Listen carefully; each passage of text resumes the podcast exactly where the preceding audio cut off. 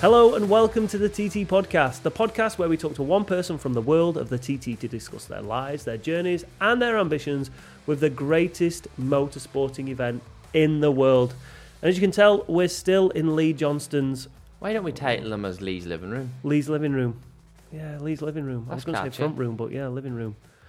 So just to, uh, to preface that and give it some context, you might hear some noises throughout the podcasts. Because it's a living space, it's a living area. And Lee's family have arrived and joined us, haven't they? There's a five-year-old jumping on the roof upstairs. So yeah, if uh, if you do hear a, a few little noises, that's that's all it is. It's a living, breathing organism, this podcast, isn't it? And sometimes you have to deal with the uh, the outside noise. Adapt and overcome. Adapt and overcome, which is which is one thing that this man had to do all the time, eh? What a segue. eleven uh, times T T winner. Yeah, but that's... Lit- a little portion of his ethos of Philip McCallen, a thousand percent. A thousand percent Philip McCallen. He is that. He's intense. I reckon if you Googled a thousand percent... his face will pop up. Be there.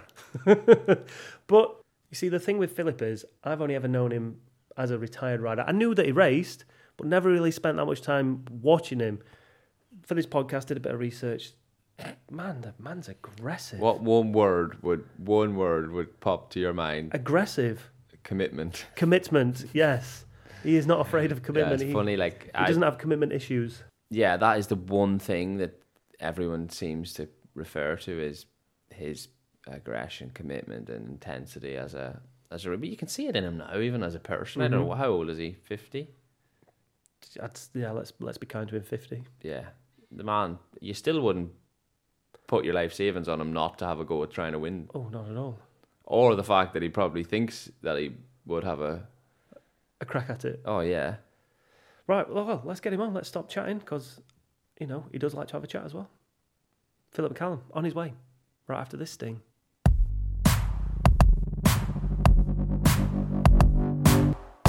We're in T T royalty... Uh... What's the word? What's the word I'm looking for? Matt, what's the word I'm looking for? Company. Territory. Company. Company. No, we're in uh, we're in company of uh, a T T legend. Yes, but that, that sort of narrows it down to one thing because he was good at more things than the T T as well. So I'd say I'd say road racing. All right, fair. But this is not the Ulster Grand Prix podcast, is it? I know, but... it's not the Irish road racing podcast. Yeah, but that's where we're all from. Oh, you're not from there. No, he doesn't understand. He doesn't does understand. He? I wouldn't expect you to understand. But before this is over, we'll add you. Yeah. Well, t- before we get on to your amazing record at Irish road racing, let's talk about Lee's Irish road racing record then, if you're so good at it, mate.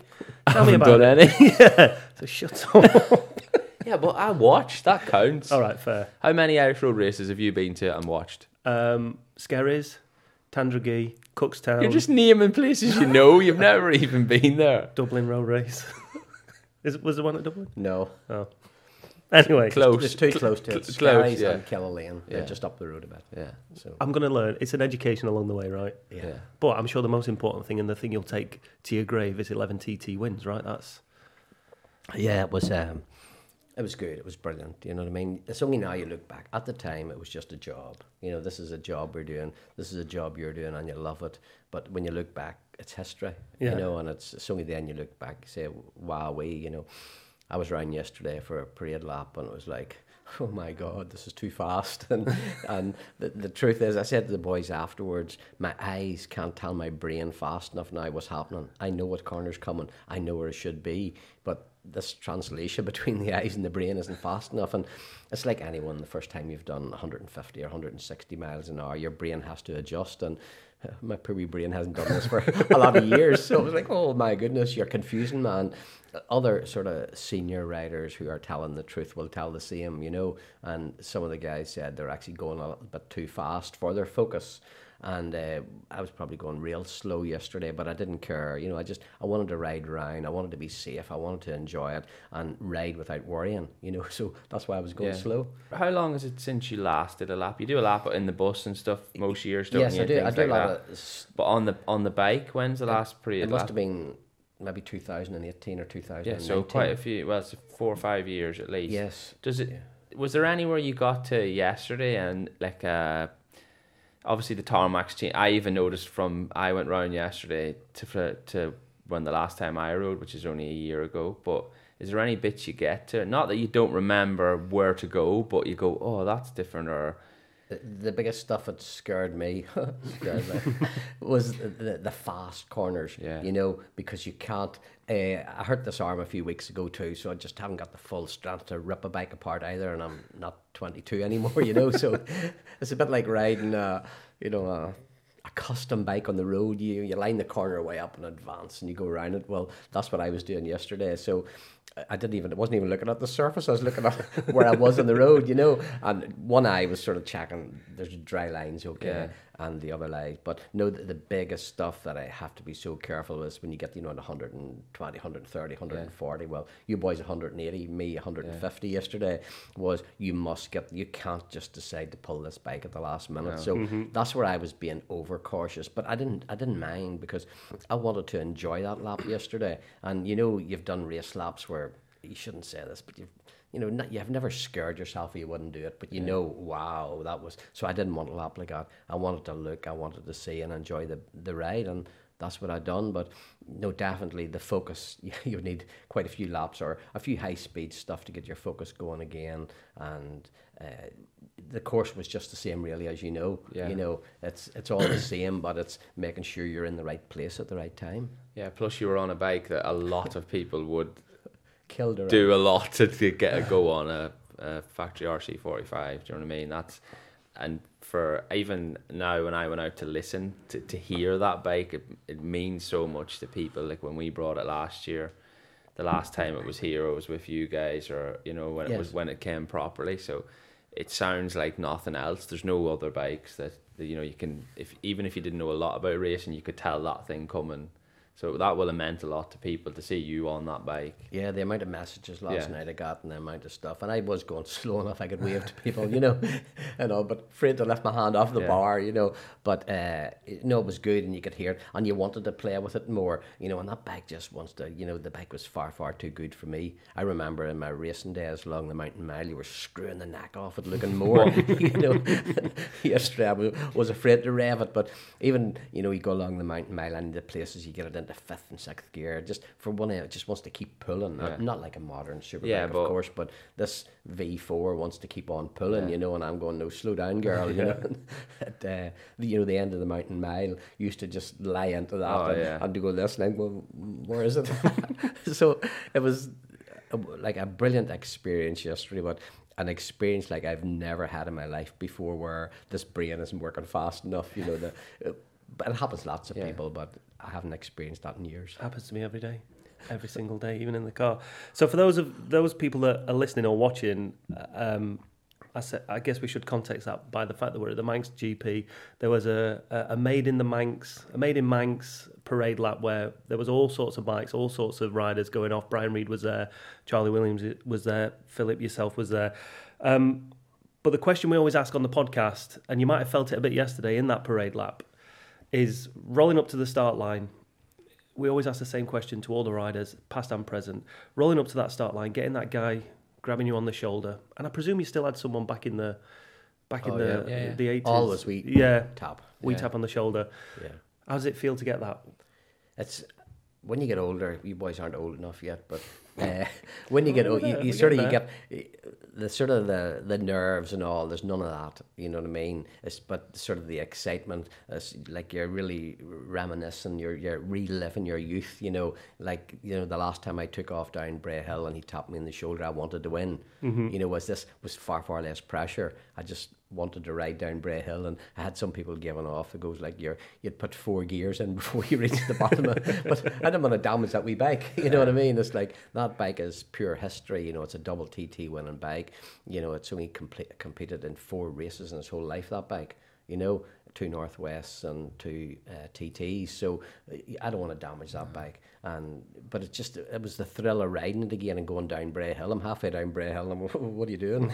You know, yeah. and what happens at the bottom? Because you know, say back in the days, you just drove that as fast as you could. It just sunk into there, and you got the gas back on, you're trying to line up Agos Leap, yeah. you know, and so th- there was none of that yesterday. I'm, I'm thinking, what's happening, what's going to do? And then, you know, Dennis, who looks after that bike, he, you know, it's, it's stripped and it's rebuilt, and oh, everything's yeah. perfect before it goes out again, so you don't have to worry. A lot of people in the classic stuff worry about something falling off the bike or something not right, so there was none of that. It was just like, ride it and enjoy it, and I'm trying to get braking points, and you're coming down to Quarter Bridge, and you're going, well, I'm braking too early. I mean, it's like, there's all, there is all these calculations going on, and what I can compare it to a little bit is, in the modern G P stuff, you see, you hear the older riders talking about the electronics now, and you've got to hit a button when you come to start, and you hit a button coming out of corners, and you hit a button to yeah. change this and do this. That's your modern technology riding a bike. Well, I was trying to get back to the old stuff. You know, I'm going one hundred fifty miles an hour here. Where do I brake? Where do I stop? I Be- because your eyes, again, can't tell the brain. You know, we do it natural in our yeah. race day. It's just in, you're on, and that's it. But you're going... And the second that you have to do that when you're racing is like, you know, you shouldn't have to second guess. Yeah. Or, no, nothing. So, so this is brain. It's like, uh, I can compare it to that. It's trying to work it all out. Can you still, when you rolled up yesterday to the start line, at any point could you feel, because you you're well known for being an intense rider when you were when you were racing, and it's a it's a it's a known yeah. fact. You know yeah, what I mean? Yeah. No one's. So c- can you remember? Like what it felt like when you were walking, because did you did they always go off single or at certain times there was, two, there was we had doubles. You used a double, so in the early you, days. Like, did you ever, by off chance, be setting off with someone that was a genuine thing person to be setting off with that was maybe in for the win, and you would eyeball them, or have you ever done anything like that there where you looked at people, or have you? Not so much here, you yeah. know what I mean, because you were so focused on. Like Bray Hill, you were so focused yeah. getting off the line, you know, in the first, Saint Ninians is your first yeah. thought, isn't it? So not really at the T T, at the Northwest and all those multi-start stuff, yeah, you can just look down the line, yeah, yeah, yeah, you know, and, and when someone, I remember in the Northwest doing it two or three times, you know, and you just look over and you could just see, I'm not going to say who they were, looking back, and the, you could just see them. You've got no chance. Yeah. Oh, no. Yeah. You know, and so some riders, you see it, can be intimidated yeah. real easy like that. Yeah. You know, you just...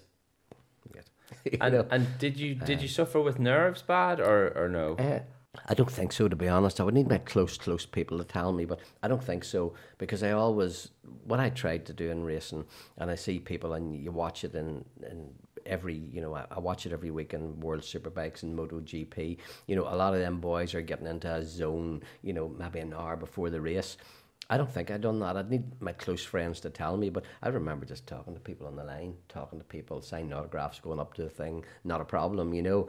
And what I always tried to do, because I'd done a lot of work in my early days with sports psychologists, you know, when that wasn't heard of. And, uh, it was just, you save all that energy for when that flag drops. Yeah. If you're burning the mind an hour before it, you just, you're wasting energy, you're wasting time, you're wasting everything. So just let the whole thing keep normal, let the body be normal as you can, let everything, and then whatever, five seconds, ten seconds, one minute before it, right, that's it, we focus now. And a lot of sort of my opposition and my dad sort of thought, you know, well, I was a nice guy in the paddock, I'll land you things, I'll help you.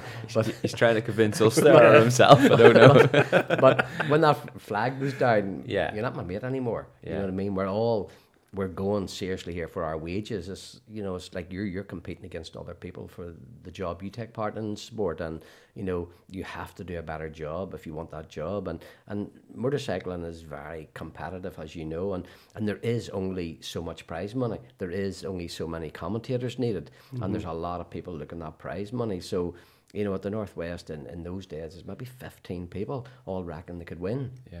You know, they're looking at money, and it was like, you know, you had some tough, tough guys, you know, the Jim Moody's and, the, you know, all those boys of the world. They're they're tough riders, yeah. Dave Leach, and, you know, those boys are all tough, tough riders. And them boys rode in European stuff and all back then, and British stuff that I didn't ride in. So I had a, a lot of catching up and work to do if you wanted to beat those boys. Yeah. What I love is I've only known Philip since doing yeah. the podcast and doing a bit of the T T, and to speak to him and chat to you now, mellow, chilled.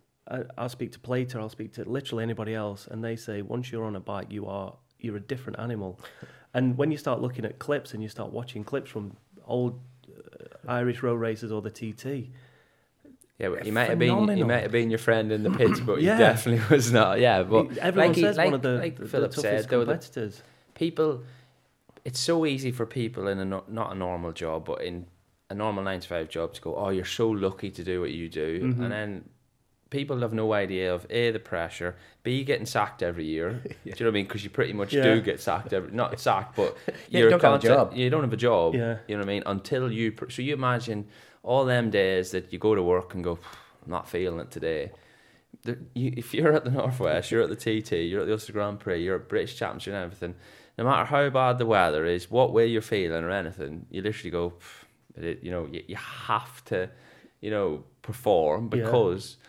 that is, there's only so many days to, to get your accreditation for getting your job the following year, and then trying to keep your wages, trying to keep your bonuses, everything relies on performance all the time, and, and everyone can see race, really. yeah. yeah and everything you're doing everybody can see. mm-hmm. yeah you know, it's like you can't sit in the back of the office out of the way with the hangover going, not today lads, you know, just don't just don't worry. You can't sit at the back of the grid and go, oh, I'll let you go yeah. for this one, because you'll be out and of a job. You're out of a job. yeah. yeah so where did that come where did that come from where did that that that competitive and it's, it's I've seen people with competitive edges, but yours is I, I think it, it was another level about money, really. It was about, like, I was a country boy brought up, and we were brought up in a, in a, a my granda had a farm and he had a grocer's shop, and so we were brought up to work from, like, I was five years old, I was delivering milk, you know. Mm-hmm. We also had, a, we had a post office and a grocer's shop, and we had, a, back in the days, we had two milk lorries or three milk lorries, and we had a grocery van for the people that remember them.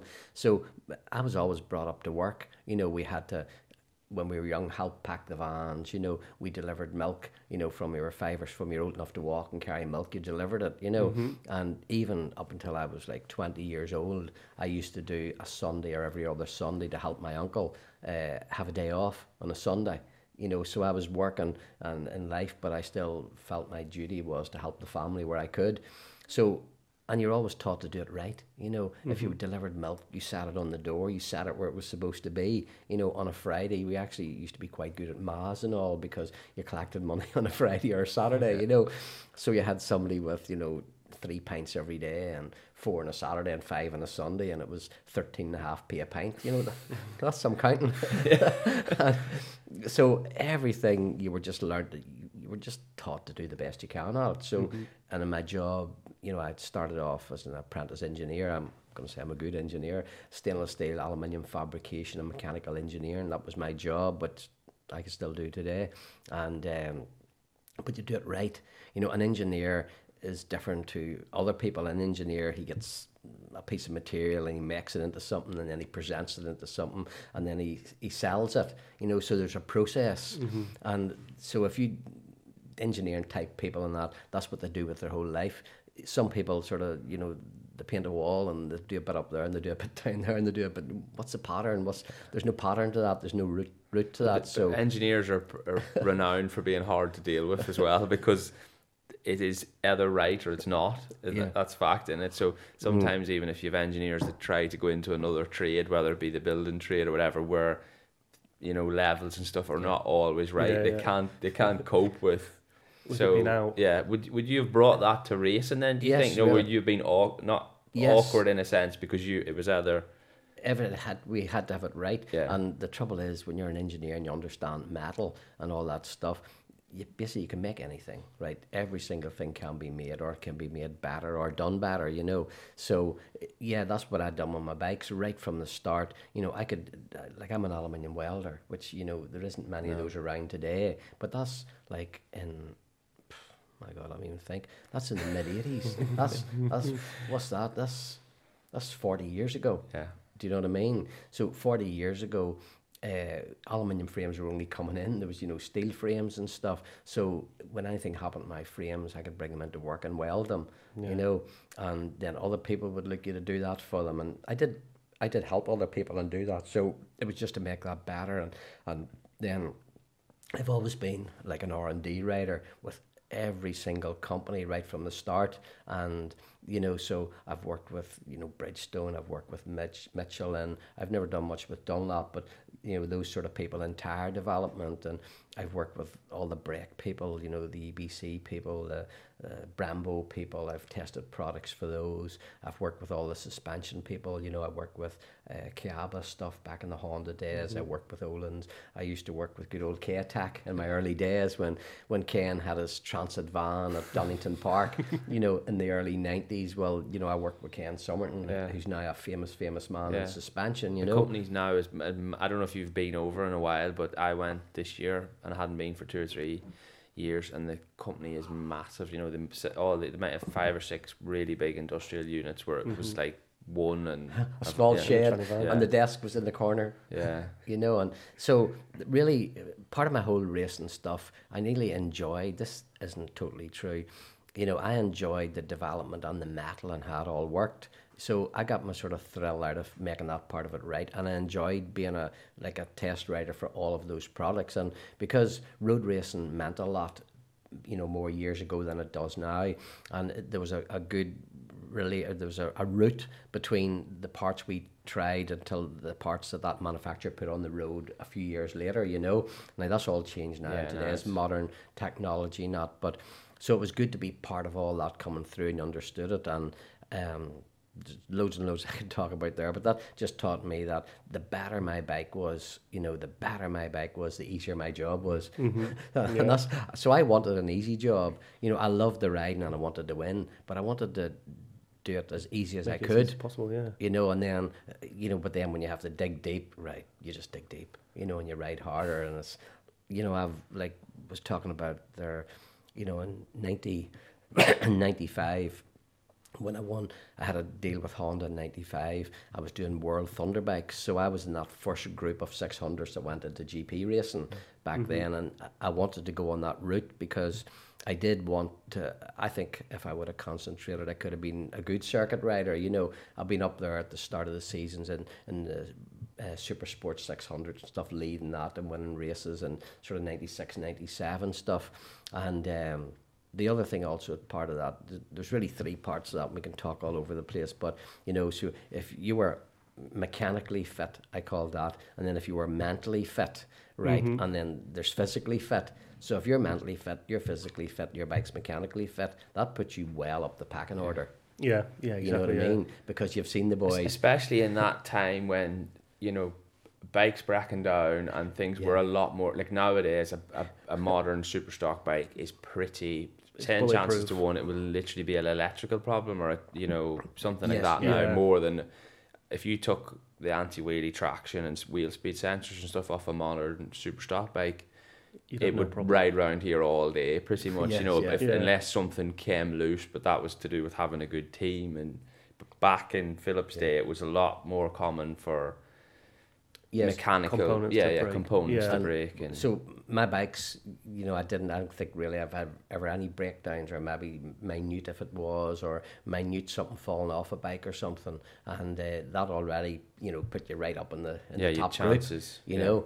And then you had to be mentally ready, which is easy, you know, if you're into that, right, it's easy. Yeah. It's a thousand percent or nothing, mm-hmm. you know, and it's, that's it. it. It's literally easy. That. That's it. There, yeah, there is no nineties, yeah. you know what I mean? And I've talked to riders, actually, I'm not even going to say their names, but they would talk about riding around the T T and losing concentration. And I'm thinking, like, good people, yeah. how could you possibly... Yeah. You can see that lose? Maybe if the, there were... the bike wasn't good and they had no chance, do you know what I mean? But yes. that obviously wasn't ever your case, do you know what I mean? If if no. they were if they were just trying to get back or something, you know, so they didn't yes. get stuck out yeah. on track, then there's a chance of that. But when you're absolutely on the rivet yeah. and, you know, racing that, and with a chance of yeah win, I don't yeah, know yeah. how that would ever happen. No, no, neither do I. And it's it's just back to the old working principle we talked about at the start. If you're going to do the job, do it right. Yeah. yeah. Do it the best you can. You know, because the other people are doing it the best they can, and like you're doing, you're looking, you, you do it every week, we all do, you assess other commentators and how they're doing the job and present yeah. and all the rest, and we do the same in racing, you know, like what's his team, what's his bike, what is stuff, and you know, I remember Joey, who's like one of the, the toughest man to beat in his day, but I studied that man so much, you know, he was a friend of mine, and I don't mean looking back on it now, I studied them, but I thought that was what you'd done then. So I looked at what Joey was strong at, what he was weak at, what he could do, what he, and I think we had a good relationship, him and I, and he was he was a friend of mine too, but he also knew what I was doing. You know, he knew we would have races, and say it was an Ulster Grand Prix and there was five races in a day, you know, well, and he done the exact same with David Jefferson. Yeah, he did, you know, that's right to uh, say. So, but you could be fooled, because everyone looked yeah. at him and thought it was this pleasant little man, mm. old man at the time even. Mm. Because he was, but I think anybody that, well, you don't become really good at anything without being savvy and yeah. calculated and, mm-hmm. you know, trying really hard. And like, it starts with him saying, you do all as much as you can outside of riding the bike to make the bike easier. Yeah. So whether that's figuring out who is good at one part of the track, whose tires are better when it's certain doing, conditions. Yeah. You, you, if you know all that there, you're. It, if there ever was a case of knowledge as well, it's, you know yeah. what I mean. That is the yeah. the, the biggest thing. And well, it's different than I, and it, it's. I laugh about it because we will keep going back and back to it. You know, our head. Back then, we didn't have calculators. We didn't have sorry, calculators. We didn't have. Uh, I was going to say uh, uh, transponders. Yeah, yeah, you know, yeah. We didn't have, you know, communication. We didn't have data on suspension. We didn't yeah, have. It was down nothing. To the rider. So you had to work all that out in your head. You know, so when I'd come back in, I'd have to remember every single thing about that bike to tell the boys. Mm-hmm. And I always had a good team that would take that out. Dennis, who's with me here yesterday yeah. and riding, you know, he could read my mind. He could know exactly. I could tell him what was what, and then we would fix it and do it yeah. all. That's a very uh, important relationship that not a lot of people, like Philip might say something in a certain tone. He might come in like irate to his crew chief, which is mm-hmm. Dennis. And and if that was someone that didn't understand Philip, they might think it's a big problem, mm-hmm. but it might not be a big problem. Maybe just that Philip's excited and everything. So rather than make a big change, Dennis might make a little he change, trans- and that is trans. It, it yeah, is yeah. in people. Yeah. That is such a crucial job and, that people that was, don't understand. Like, you know, Dennis worked hard. We want to be careful we say here, but Foggy, right? Good old Foggy. You know, Dennis was, you know, Foggy's crew chief and man years ago in Honda, and when they finished in that Suzuka race in the early nineties, him and Hizzy finished third in the Suzuki at R. You know, Dennis was the man that built those bikes in H R C, so Dennis has a lot of knowledge yeah. and a lot of mm. stuff. But Dennis and I became friends in nineteen eighty-nine when I joined Honda uh, with good old Tuxworth, and uh, Uh, you can say whatever you want about Neil now. He's not there anymore. So it's, it's free will. I'm not going to do it. But, uh, you know, so I became friends with Dennis pretty good. But Dennis also used me back then because he was Foggy's man. We had R C thirties. And when I joined, first of all, we were doing... The idea was Joey was slowing down and there wasn't many road racers left in the world. And Honda F one was still a world championship back then. And then in ninety it changed to a world round or something. But so we had R C thirties and basically they were all the same. But Foggy was some rider, but he wasn't very good at... He could ride so, the bike. He could ride the bike, but you know, this thing could be going every shape. Foggy still be riding it because he just he could ride and he yeah. could do anything. But Dennis used to take a lot of settings and a lot of... But Foggy couldn't tell him, yeah. you know. So Dennis used to take a lot of settings out of my bike and my stuff because I'm an engineer. I'm working it all out. Obviously, he must have been a slightly better rider than me, Foggy, in those days.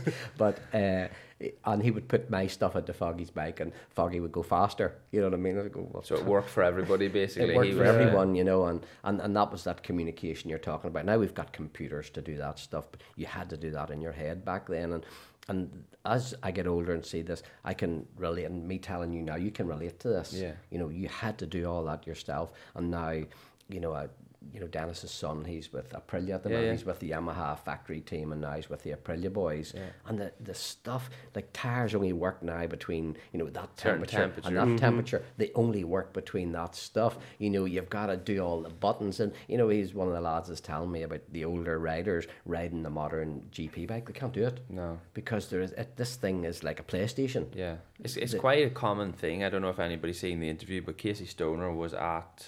Goodwood uh, Festival of Speed, and he is an ambassador for Ducati, which is the most technically leading bike in mm-hmm. Grand Prix at the minute. And Casey openly says they've they've killed it. They've basically took the percentage away, so it's a known fact that motorbikes compared to cars, or the rider to the driver, say on a motorbike it's eighty twenty, you know, how much the, because the rider, how much input yeah, your weight transfer, yeah. everything turns the bike, whereas in Formula One it might have been thirty seventy the other way around, the, to car, the car to the yeah. driver, you know what I mean? And, and Casey was adamant that they've took the percentage off the rider's input because of the wings, the aero, the downforce, you know, yeah. all these things. And, yeah. and he, he wants it to go back, which I think is a is a fair point. You know what I mean? Will they but ever go back though? No, it's hard because Ducati suffered for that many years, and now yeah. they've come good. They can't literally do all that work and go. Yeah. You know, it's not that's not fair either. Mm-hmm. But you can see, yeah. you know, the older generation's point, and even I, I think the the better, the more natural the bike, the better for yeah for the rider. Yeah, it is. You know, because it's the rider input. Yeah. You know, this is the traction control. Not now. Should they've got. Yeah. Blippers, every corner yeah, has to be programmed, every, and you can see it when it goes wrong in the bike. Yeah. The rider just goes whomp yeah. to the back. Yeah, I, and it's it. funny, Matt, because when I was watch, sitting at home watching the T T this year, Peter Hickman set off, I don't know if it was the first Superbike race or the Superstock race, and literally by the time he got to Quarter Bridge, I went, oh, his blipper's not working. Yeah, no, yeah, yeah. I spotted it, like, because it was something yeah. that I my brain would know to look for. Yeah. But maybe the comments, you know, whoever was commenting, you, you wouldn't think that because yeah. it's not in their brain. But as soon as I seen him using the clutch going down the gear, I was like, why is he doing that? Yes. It was because the blipper stopped. And then once they got to the pits, turned it off, turned it on again, it reset itself, and then it worked. Do you know what I mean? So... that's a big, when you're riding with that and someone takes it off you, yeah. do you know what I mean? Even back yeah. when you used quick shifters oh, and yeah. stuff, you go back to every time you have to change, you know, closing open, closing the throttle. Yeah, it's a massive thing. Somebody had that in World Superbike, didn't they? One of Johnny Ray, Johnny Ray, yes, yeah, in yes, the wet, in yeah. wet oh, race recently, in Phillip yeah. Island, yeah, he would have, well, I'd say he would have won the race, but it, in the wet it makes an but, even bigger difference because of the sensitivity of the, yeah. you know, losing traction. It's unbelievable, like, how he done that. Yeah, with, adapted. You know, but but Johnny, don't forget, he's old school yeah, among them ride, boys. Yeah, he rides you know, the bike. He's back from riding his motocross bikes and, you know, yeah. riding them ten-kit Hondas and, you yeah. know, where you had to physically ride it, you know, whereas them other boys have been more in the electronics, you know, yeah. uh, stuff, so...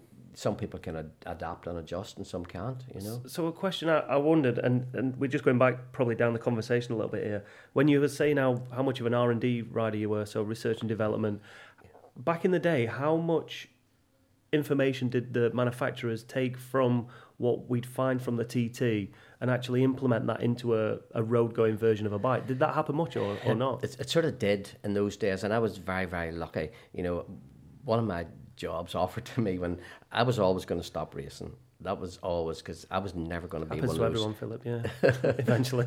Yeah, I was going to, you know, but I was always going to, one day, just stop racing. Right. You know, I loved racing. I'd had my period at it. You know, whenever you look at the, all the law averages and the stats and all, which engineers do and all this stuff, right, this can't go on forever. You know, to ride on that edge, to win races, you've got a period. You've got your... whatever it is, five years, ten years, and you are on the edge. In road racing, you're on the edge all the time. To win all those races, you're on the edge. You know, I heard these Manx older people talking about ninety percent riding and ninety-five percent riding. You know. I think I think it's also different when when you are that competitive. Like, Philip's got no interest in turning up for the sake of being here. Yeah. Do you know what I mean? And, like, I I am exactly the same myself, but it's different. You know, if if somebody that... has been a uh, competitor, not a winner. You know, they've come and finished yeah. tenth and fifteenth, and they enjoy riding their bike. They can do it a lot longer, I believe, yes, because yeah. they're never, they're never having to change their mindset. But it's like, you imagine winning, winning, winning, yeah. and then turning up and being fifth and eighth and fifth and tenth. You are putting the same effort in, the same, the same risk, cost, if not, yeah. if not more, yeah. cost, everything. Plus, you're not getting paid as much because you're not winning. Yeah. So yeah, it's, yeah. it's an it's a net that's a massive negative. Whereas for someone that's yeah, this What's is no way? disrespect to someone that is riding around, because they're they're able to enjoy that. They get as much out of it. They're not out any more money. They're not, you know what I mean. All these yeah. factors are. It's a completely different. Yeah. Even though it's the same track and same thing, it's a completely yeah. different way of looking at. Yeah. So and when he, when you say about you were going to quit, that's what he means. He was like. I was going to stop. Yeah. What I wanted to do, to be honest, I've, like all my people know, I've won five Northwests in a day. I've won five Ulster. These are the big road yeah. races. I've won five uh, Northwests. I've won five Ulster Grand Prix in a day. I wanted to win five T Ts in a week. Mm-hmm. That's yeah. And the day I would have won that, that was it. I was just going to stand up on Friday and say, "That's it. It's all over. I'm done. I'm done." You know? Could, could you have done uh, that? Could you have walked away at that? Yeah, point? I could have had because. like I say, I'm a good engineer, right? Mm-hmm. And uh, so I my plan was, anyway, with my old boss and old company, that I was coming back to engineering. I was going away for like ten years, from the early nineties to the two thousands, to be based in England with Honda, with whoever, and uh, come back in ten years' time back into engineering. That was my plan in life, to mm-hmm. do that. And uh, so there was no problem. A, a lot of people who... racing is their livelihood, you know, they don't, you have other skills, yeah, yeah. you know, so if you stop racing tomorrow, you're not going to starve. No. You know, you've, you I know, think it's it's uh, it's funny now, because it was more common back then that lads did graft, and especially with road racers, it was, you're more of a common breed, whereas now in British Championship, kids come in and they've, they've never really worked, the parents pay for a re- it's like, they get to like third. Oh, sorry. All right, the door's just gone. That's Lee's mum to pick up the family. So while Lee's mum's here, we'll take a break from this podcast. Join us in part two, because Philip has still got this to say. Five in a week, and you said you would have quit. But you almost got there. We did four in a week. First person ever. It's only right that we talk about some T T. We've not actually touched on much of your T T career. So your first question is to irritate him. That, that's a that's a nice start. Well, we can, do you we know can, what I mean? I'm ta- gonna, we, the one thing that really pisses him off, you're going to ask him the oh, first, yeah. Go- yeah, the first yeah. question. Why, yeah. And then, and then yeah. Hutchie goes along a few years later yeah. and gets a five. And yeah. But well, hey, you said that. I didn't. I didn't should we just that. talk but, about Hutchie then, just to make it really? Well, we'll get onto that later. Hutchie's a good guy too. So that podcast is available next week on this podcast feed. However, you can watch it exclusively over on T T Plus right now. So if you go and sign up, t t plus dot io n t t racers dot com, sign yourself up for completely free. You can watch it, find out what Philip's got to say. But until then, I'm out, Lee's out, we out. Peace.